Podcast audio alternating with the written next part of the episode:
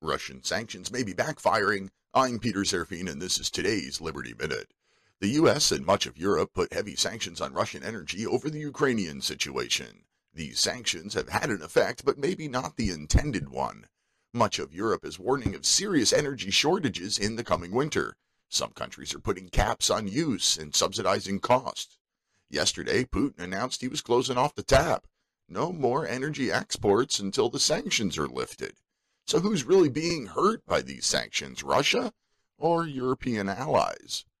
If only there was another large country with vast natural gas and oil resources that could help our allies and prevent them from freezing. If only there was an energy-independent nation with free markets which could guarantee the energy security of European families.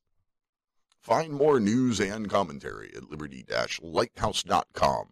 Until tomorrow, Sivis Pashem, Parabellum.